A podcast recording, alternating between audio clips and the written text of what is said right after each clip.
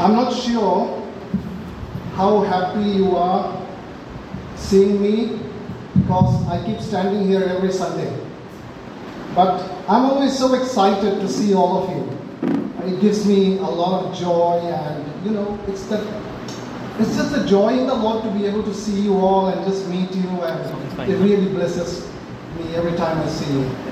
And I hope it is the same for maybe at least many of you, if not all, but let that be our desire that it's a joy every time we come together in fellowship. Because that is something that is what I'm going to talk about today.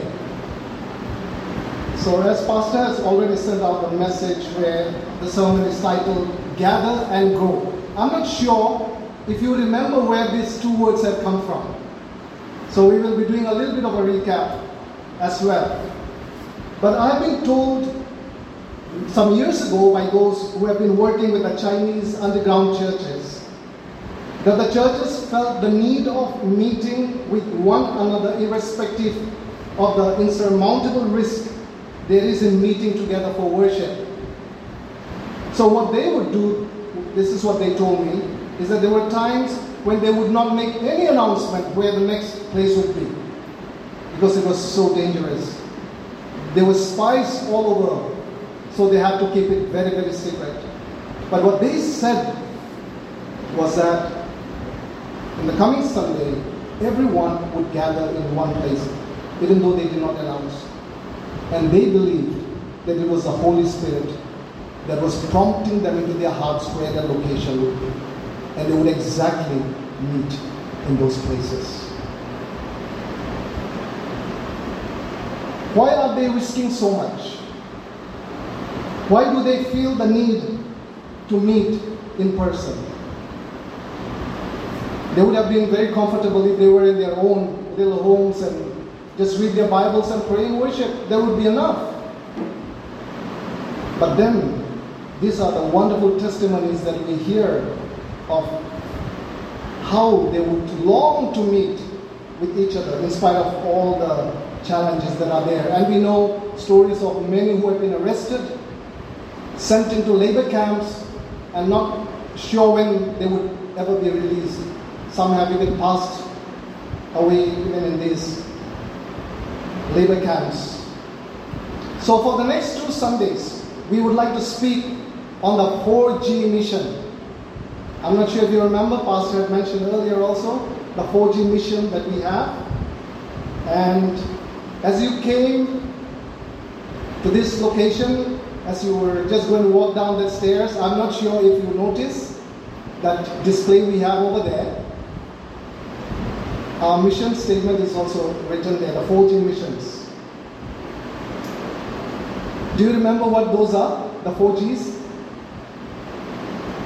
Gather, grow, give, and go.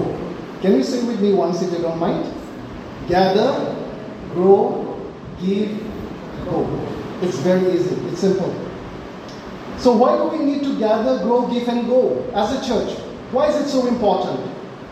It's because of the vision that we have as a church, which is we envision a Christ centered spiritual community passionate for the glory of God in all things. We envision a Christ centered spiritual community passionate for the glory of God in all things. So if we have to move towards that vision, we need to do these 4G missions as well, which is gather, grow, give, and go. Every member of the church needs to know the vision and mission so that all of us are together in this journey. If we are faithful and carry out the mission, then we will be moving towards being a Christ centered spiritual community. I know we are still quite far away in some ways, but it is our desire. And we want to walk down that road, isn't it? Towards that vision that the Lord has given for this church. So today I will be speaking on the first two of the 4G mission, which is gather and grow. The first one, gather. We have gone through a difficult phase in the past two years. The pandemic, the lockdowns, and during that period, there were some things that were very, very popular. I know there were quite a few of them, but what really stood out is Zoom and Google Meet and maybe YouTube. So these were some of the three things that I wanted to mention. All of these online platforms where people could connect with one another. And I praise God that the church all over the world was very fast in adapting to this new technology. Because we wanted some fellowship. We wanted to meet in some medium. It's a wonderful discovery of technology. But is it supposed to replace the physical meeting of believers on Sundays for worship? I don't think so. It's not supposed to replace that. There are advantages, definitely. But then, this is not how the body of Christ, the church, is supposed to be. I know there are many who are unable to go out from the houses due to various challenges uh, with health and other issues that are there. But these are exceptions, and I think the Lord understands it, and I'm sure. In 1 John and verse 12, this is what it reads Though I have much to write to you, I would rather not use paper and ink. Instead, I hope to come to you and talk face to face so that our joy may be complete. Now, John must have been writing to the churches, probably to the ones mentioned in Revelation 2. That is what they say.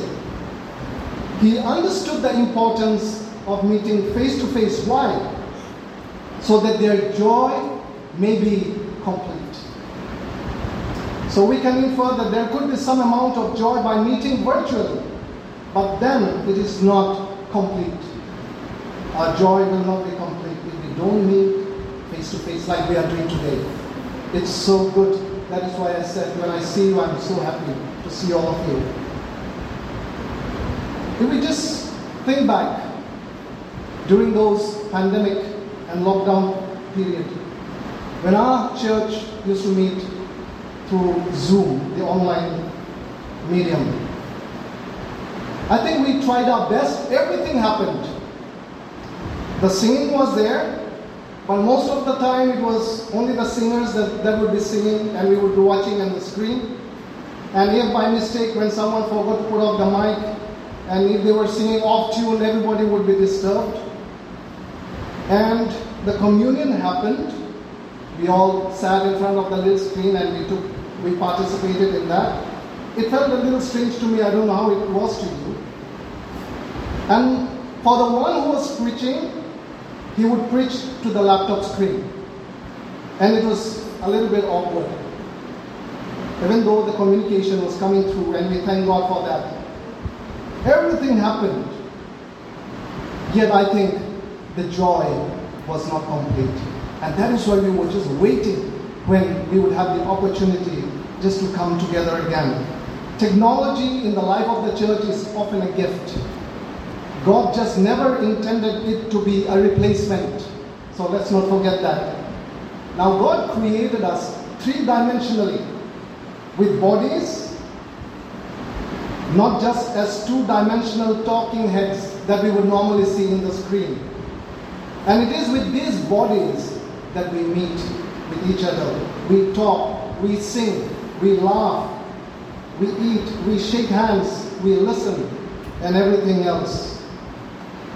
We were meant to experience and participate in church with our whole bodies that we are doing today. We have not left some of our body parts at home. It's our whole body, our physical body, that we have come with this morning. The church is not just a performance that we watch as if we were watching a show on Netflix. It's never meant to be that. Now, in the New Testament epistles, There are some one another's that have been mentioned. They are not divine love letters to you, the individual Christian, nor are they penned to generic crowds of believers. Most are written to whole congregations in the epistles who have covenanted together to help each other to follow the Lord Jesus Christ. So there is a corporate assumption where everyone have to be there together. So much has been written about the Bible's one another commands, and for good reason. So there are nearly about 60 of them, but I will mention a few here. John 13 35. It says, Love one another. Romans 15 7. Welcome one another. 1 Corinthians 12 25. Care for one another. 2 Corinthians 13 11. Agree with one another. Galatians 6 2. Bear one another's burdens.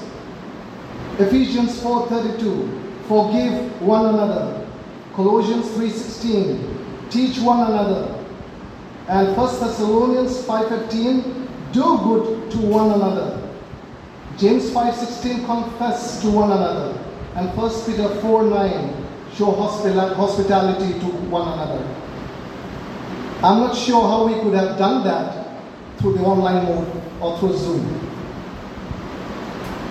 For instance, if we would have to show hospitality, we could just maybe just take a picture of the food and just send a picture of the food, which would be so strange. It would be just so meaningless.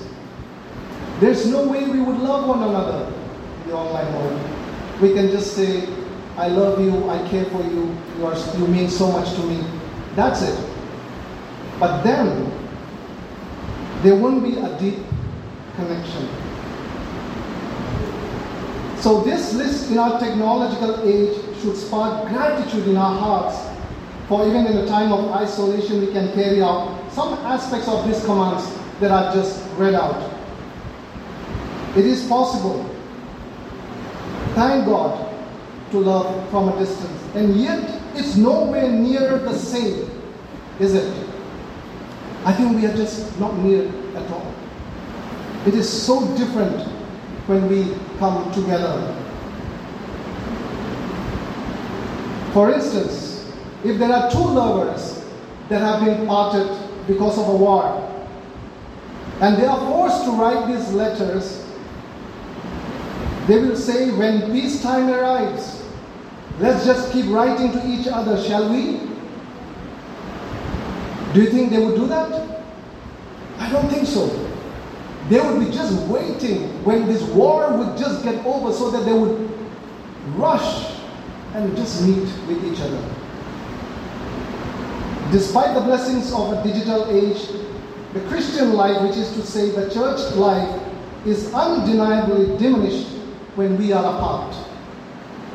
We realize it or not, and that is what had happened all over the world. Obeying the one another commands from a distance is like, is like writing letters in wartime.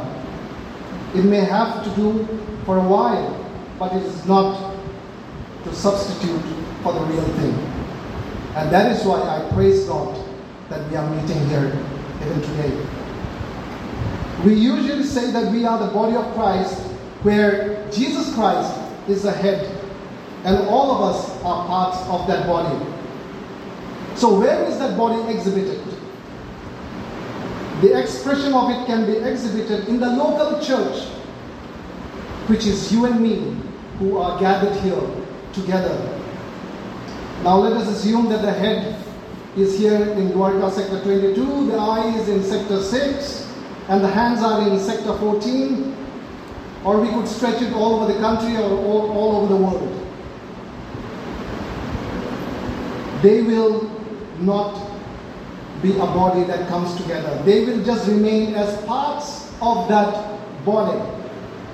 We will see the full body only when all parts come together and are united to one another. And that is what we call the church. That is why it is so important in the life of the church that there needs to be the gathering of the saints, the gathering of God's people, as that displays the body of Christ, which is so visible. And now for us here as DBF Dwarka, what is the mission objectives for our gathering? It is to deepen relationships and fellowship, to create a sense of belonging in the community, to increase participation in church gatherings, events, and small groups, to grow in our desire for worship and the Word, to reach larger groups of people through special programs and events, to see an overall increase in membership in our church, to make disciples by introducing people to Christ through our services and events. So these are the objectives that we have when we talk about gathering of God's people. And then we have some of the ministries, which are Sunday services, events and services team, live song, lighthouse kids, DC men, walk with me, live groups, connect groups, seniors groups. And you and I need to be part of these groups which are relevant to you.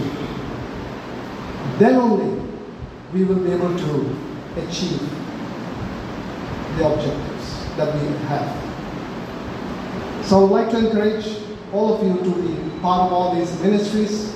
And if you have not, please consider being part of these ministries so that we all are able to gather together and grow together in the Lord. Okay, the second one is grow. I'd like to read from Ephesians 4 14 and 15. So that we may no longer be children, tossed to and fro by the waves and carried about by every wind of doctrine, by human cunning, by craftiness in deceitful schemes. Rather, speaking the truth in love, we are to grow up in every way into Him who is the head, into Christ. Let us no longer be children who are tossed to and fro by the waves and carried by every wind of doctrine. I'm talking about maturity in our spiritual life. So I have a little prop that I want to uh, show so that it sticks into your memories.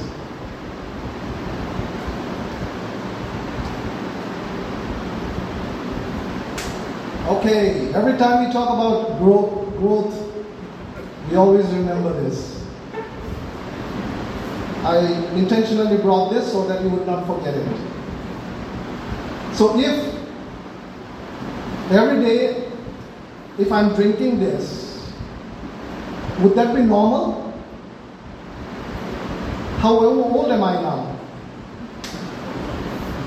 I think it is inappropriate, right? For me to drink this. It would be so abnormal.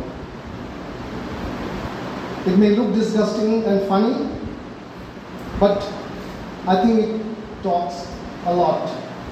I'm a grown up man who has grown bald and beautiful. I'm not supposed to feed myself with milk from a baby feeding bottle. I'm supposed to use my hands to eat solid food that would be normal. It is abnormal for my age to do that, isn't it? Yet, isn't it true of many Christians all over? They do not exhibit any signs of maturity at all. They remain, this is a word which I heard some years ago, they remain churchians. I'm not sure if that is in the dictionary, but it makes a lot of sense. Who just go to church from Sunday to the other, but doesn't want to make any effort to grow. They do not pray, they do not read the scriptures, but they make sure they give their tithes because they want to receive God's blessings. This is exactly what Ephesians is talking about. There are all sorts of teachings and doctrines that are heresies, unbiblical, and we are not mature and do not know our scriptures, then we will be swinging from left to right. And we will be carried away by all sorts of teachings that we come across, which are unhealthy and harmful to the growth and development of us individually and also for the church as well. I remember I used to be like that some years ago when I was much younger. Because those were, the, those were the days when all sorts of teachings were coming in and we were just trying to soak in everything. So when I look back, I realize how much I was swayed from one to the other. And I didn't know what was my stand doctrinally. It is a natural process that all living things grow. They follow a natural process of growth. So also it is with our spiritual lives.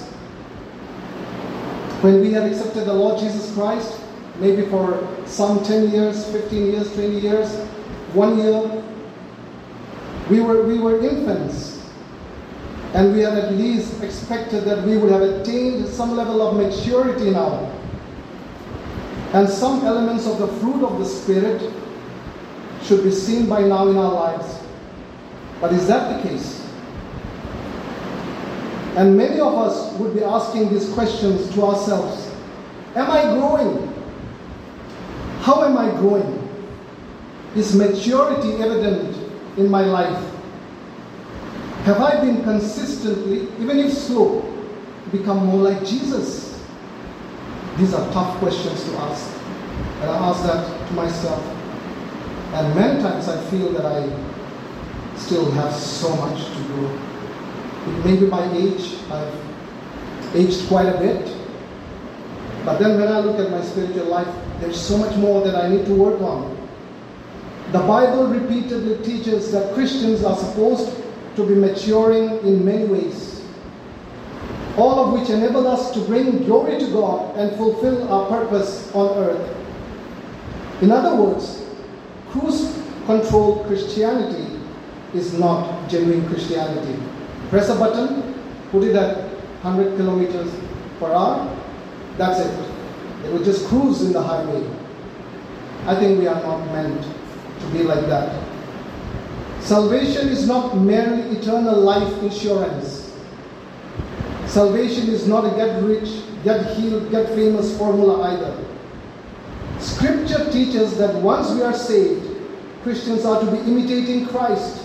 We see that in 1 Corinthians 11:1. 1. Loving others like Christ. 1 John 4 7.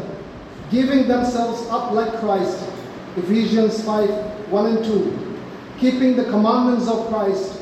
John 14 15 growing in holiness like Christ, 1 Peter 1.16, and even suffering like Christ, 1 Peter 2.21. All of us mostly know or have an idea as to what needs to be done so that it would lead us to spiritual maturity.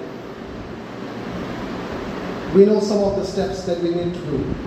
We have talked about spiritual disciplines those are very important for our spiritual life. But today, what I want to briefly talk about is to rather prayerfully assess ourselves with these four signs that I want to share with you. As I was preparing this, I came across these points and I found it to be so helpful. It's not the ultimate list to assess yourself whether you're mature or not but these few points that I feel is helpful. Number one, you see trials as training. You see trials as training. This one is not fun. But since when is growth ever painless? In the gym, athletes hire trainers who make them sore, push their limits, and provide resistance so, so they grow stronger. So it is in Christian life when it comes to trials. The other day, my son went to the gym, and I'm not sure whether he was trying to impress or he was pushing his limits. He did some bench press and injured his muscles. So the past two nights I was giving, giving him Flexone tablets to ease the pain. But that is what happens. There is always some element of pain if there has to be some gain. So it is in the Christian life when it comes to trials as well. Or do you just see trials as a cosmic abuse? Do you shake your fist at God, demanding He does what you are commanding?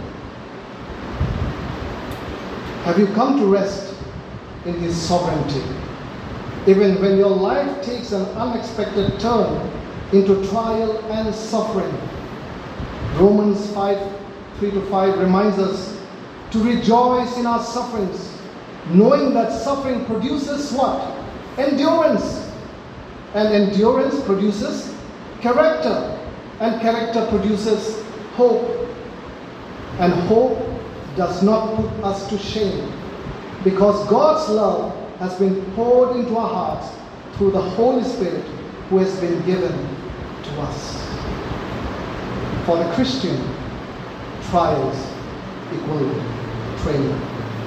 So, this is the first assessment that I would like us to make. When trials come, how do we react?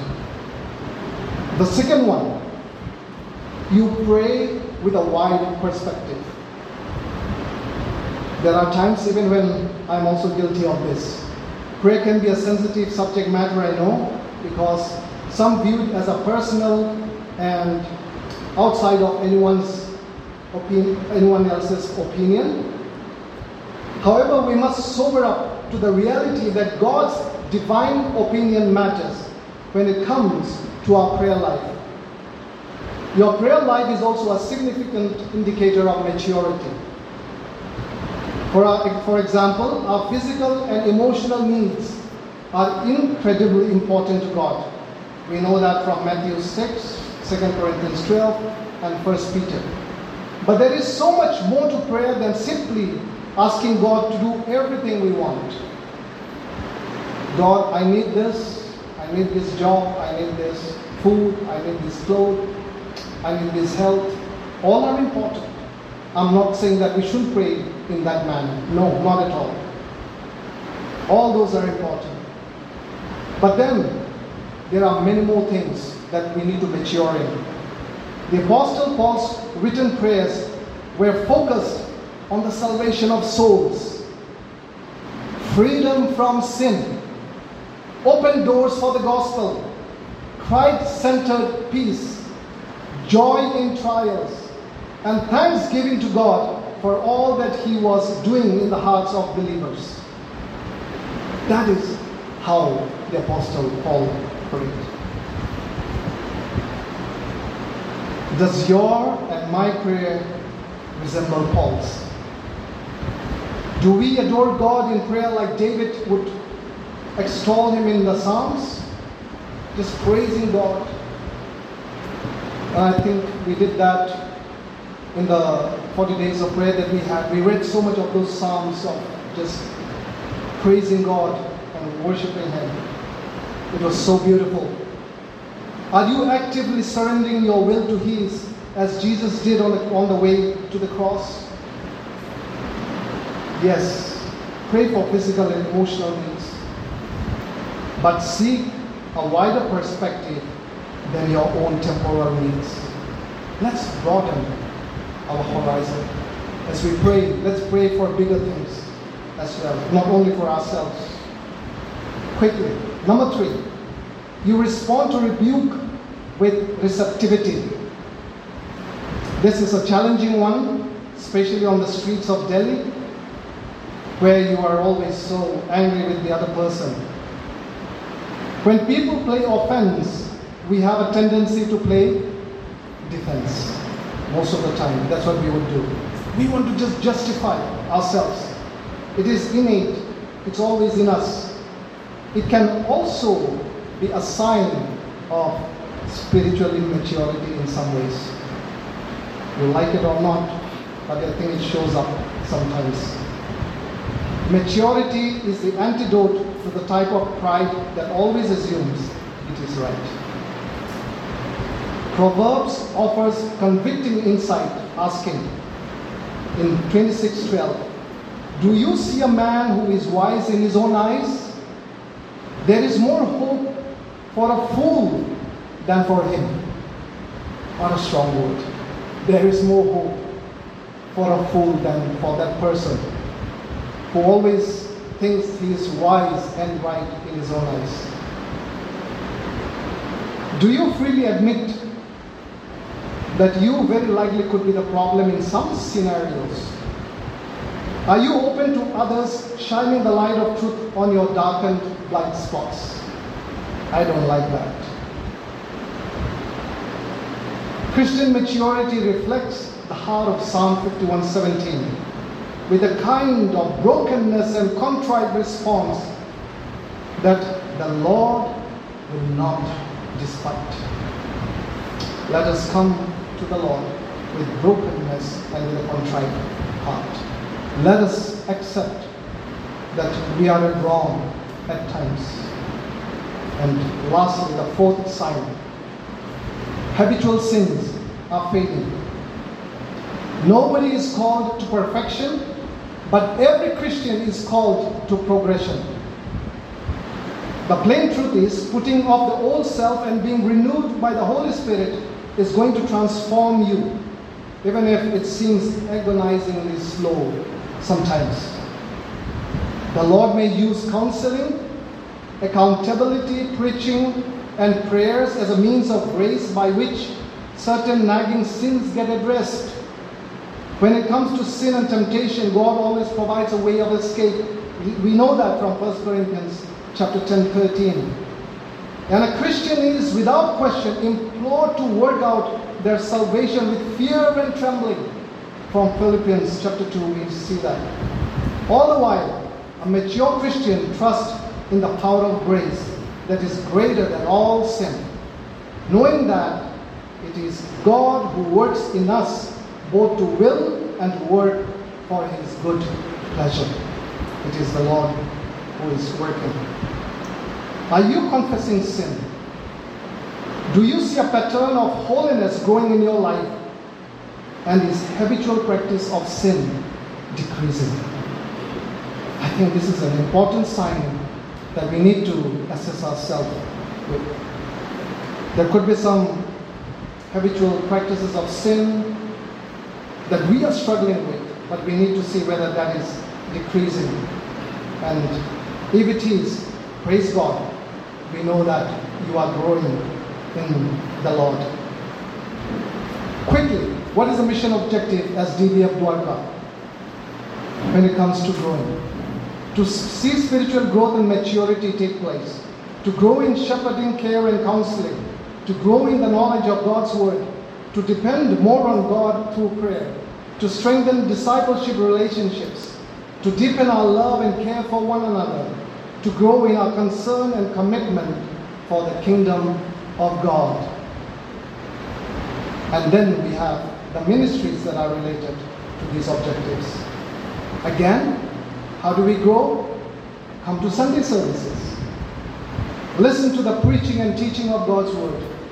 For the children, the lighthouse kids, the scripture hour, the heartbeat, one to one mentoring, connect groups, life groups that we have.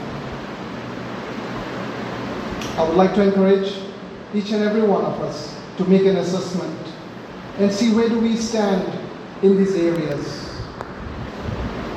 We've spoken about the importance of gathering and also the importance of growing. These are the first two missions that we have as a church. And the next Sunday we will see the other two. I hope that it has become a little clearer with our 4G mission as we have talked about this morning. May we continue to grow in the Lord day by day. Amen.